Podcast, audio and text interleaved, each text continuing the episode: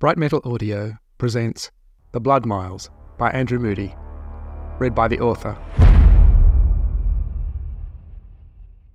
Volume 1, Chapter 11. I guess now I need to tell you a bit about what happened to me when I was 10.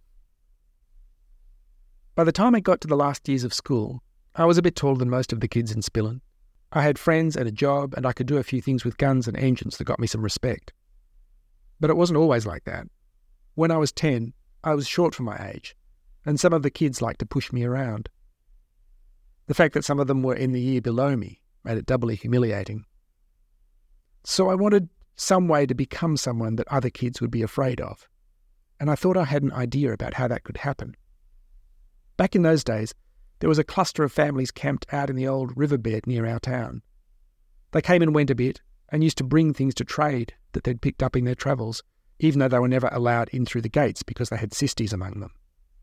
My mum used to go out to them sometimes. She was a midwife and also a nutritionist, and she would give them advice about what they should be buying to help with their scurvy or goiters, and she would help with their babies.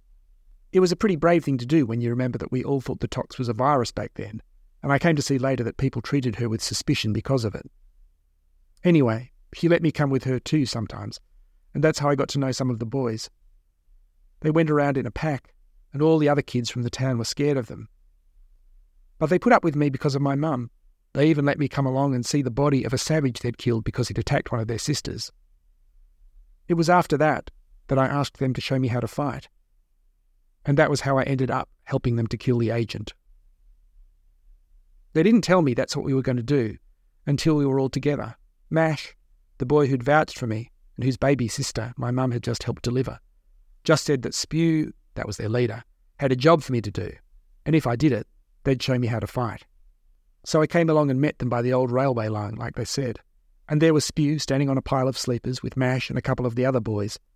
They all had their shirts off so I could see the cysts on their arms and chests. And Spew told me that there was a central agent camped out under the bridge, and they were going to kill him and take his stuff. But 'cause he's an agent, he might have a sword or gun or something, so we're going to need a distraction. That's what you're here for, kid.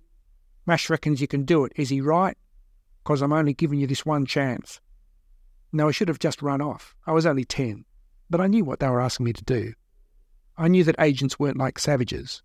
I knew that my mum had talked with this agent and said she quite liked him and couldn't see why people made such a fuss about them. But I was weak, and I wanted them to like me and I wanted people to be afraid of me. So I just nodded and said, I can do it. What do you want me to do? Can you count to ten? said Spew. And do it slow like this. One, two, three, and do it three times. Then go over to the other side of the tracks and get close and start chucking rocks at him.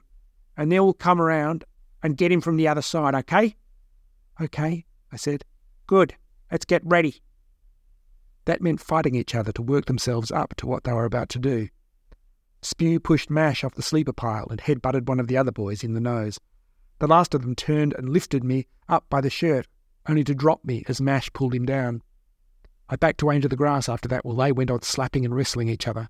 Mash, who was bigger than the rest of them, grabbed the two I didn't know and banged their heads together. Then Spew kicked out the back of Mash's legs and they all three piled on him before Spew called a stop to it. That's enough, he said, releasing his headlock and pulling them off. Stop it!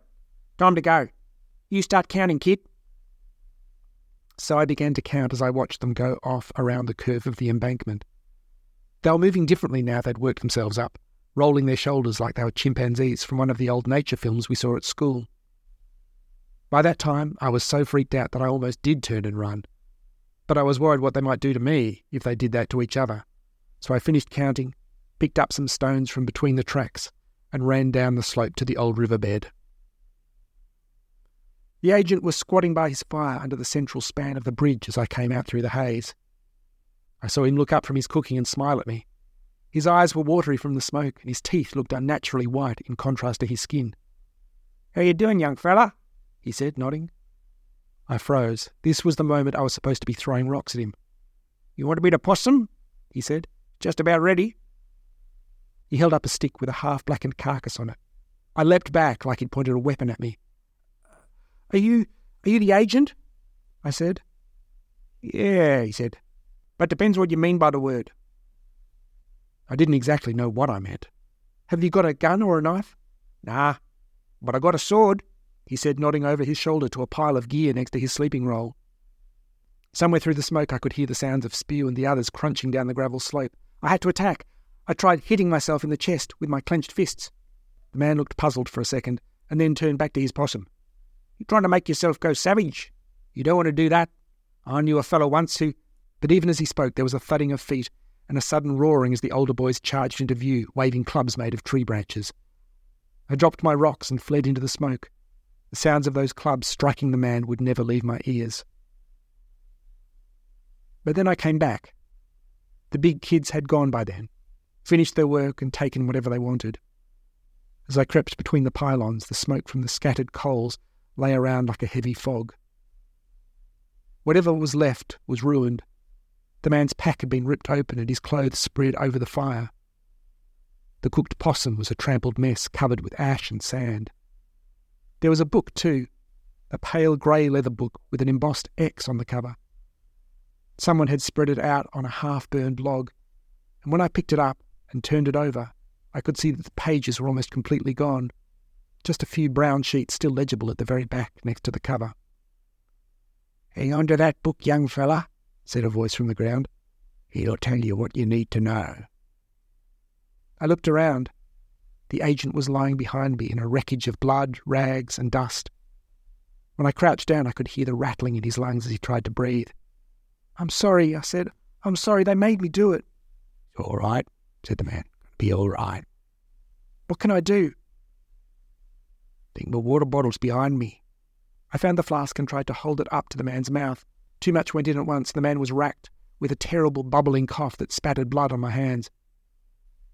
Just a bit in the cap, he said at last. I tried again. The man swallowed and tried to smile. Reckon you're in it now. Even help to an agent. He coughed again. What's your name? Chris, I said. You know how to read, Chris? How about you read me something from that book? They'll come for me soon. Like to hear something while I wait. It's all. It's. something from the end? He nodded and coughed and there was a different note to it now, and listening to it made me feel sick and want to cry. I guess somehow, even then, I could recognize the sound of lungs filling up with blood. But I took the book and peeled away the ash until I reached a page that I could read. A final note to all agents in the field. Dear friends, many of you may be tempted to be discouraged. Your work will be difficult. You will sometimes feel that you are making no progress and some of you will lose your lives in the process. Believe me, I know about these things. But I want you to understand that it is worth it. It is worth it for those you rescue, for the new territory that will come, for the honour and reputation of Central. And it is worth it for yourselves. The city that you have not yet seen waits to embrace you as its sons and daughters. I look forward to welcoming each of you beneath the trees of the landing and leading you up from the river to present you to the Pantarch. I look forward to seeing you made healthy, with the last traces of the tox eradicated from your bodies. I look forward to seeing you meet those you brought to Crux. So don't be discouraged. Don't let anyone tell you what you are doing is a waste of time. Don't hide what you were or what you are now. And don't hide what's coming, both the good and the bad. Stay strong. We will see each other soon. I wanted to ask who wrote this letter, but when I looked up, I could see that the agent was completely still, and that the eye that was still open had become fixed.